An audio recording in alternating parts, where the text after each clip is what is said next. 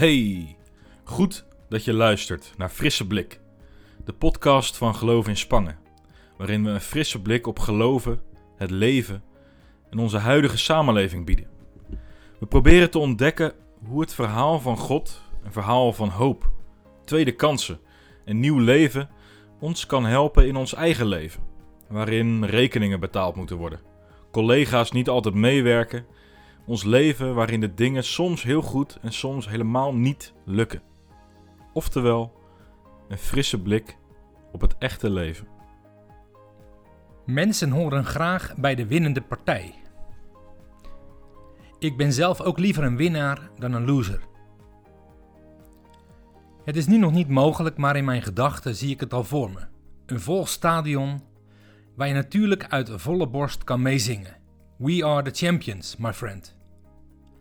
Wel wij natuurlijk. Maar goed, de supporters van het andere team zingen het waarschijnlijk ook. Wie hier verder over nadenkt, komt tot de conclusie dat winnen iets is van overeind blijven staan. Je wil je baan, je gezondheid, je relatie niet verliezen. Dat brengt me bij de volgende vraag. Welke dingen wil jij graag overeind houden?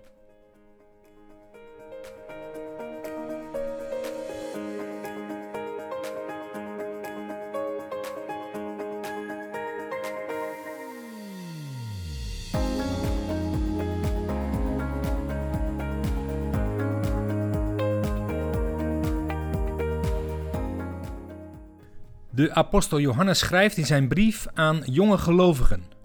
En hij schrijft dat ze winnaars zijn. Overwinnaars. Luister maar, we lezen 1 Johannes 5, vers 1 tot 5. Iedereen die gelooft dat Jezus de hemelse Christus is, is een kind van God. En iedereen die God lief heeft, heeft ook de kinderen van God lief. Hoe weten we dat we Gods kinderen lief hebben? Doordat we God lief hebben en ons aan zijn regels houden. Want God liefhebben betekent dat je je houdt aan zijn regels.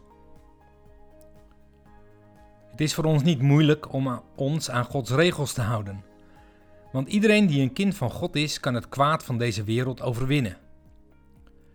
We overwinnen het kwaad door ons geloof in Jezus Christus. Alleen mensen die geloven dat Jezus de Zoon van God is, kunnen het kwaad van deze wereld overwinnen.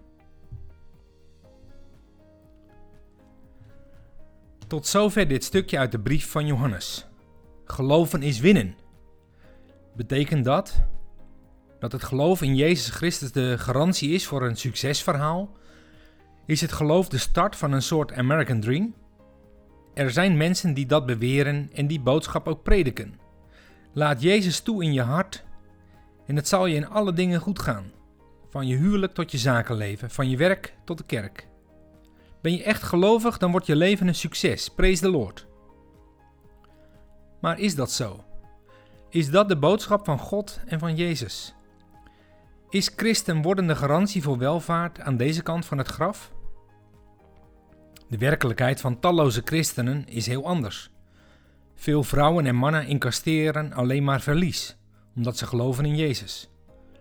Ze worden van alles beroofd, zelf van hun vrijheid en hun leven. Geloven is winnen? Hoe zit dat, Johannes? Nee, toch is het geen slag in de lucht. We mogen echt spreken van overwinnend geloof in Jezus Christus. Geloven in Jezus betekent dat je anders bent dan anderen. Je bent een ander mens geworden. Je hebt een nieuwe identiteit gekregen. Je hebt een nieuwe geboorte meegemaakt, ook al kun je misschien de dag en het uur niet aanwijzen. Dat nieuwe leven is het werk van Gods geest. Het komt bij God vandaan. Zulke gelovende mensen zijn uit God geboren. Dat zegt Johannes hier en hij legt er de nadruk op in heel zijn brief.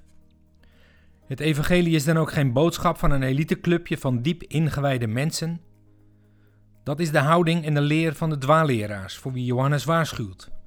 Iedereen die gelooft, schrijft hij. Dat is heel breed. Uit God geboren zijn, dat is God als je vader liefhebben. Dat is het allerbeste wat je in deze wereld kunt krijgen. Uit God geboren zijn betekent je hebt een ander begin van je leven. en een ander uitgangspunt in je leven.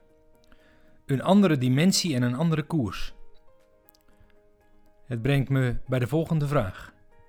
Wat betekent het vandaag voor jou dat je God als je hemelse Vader mag noemen?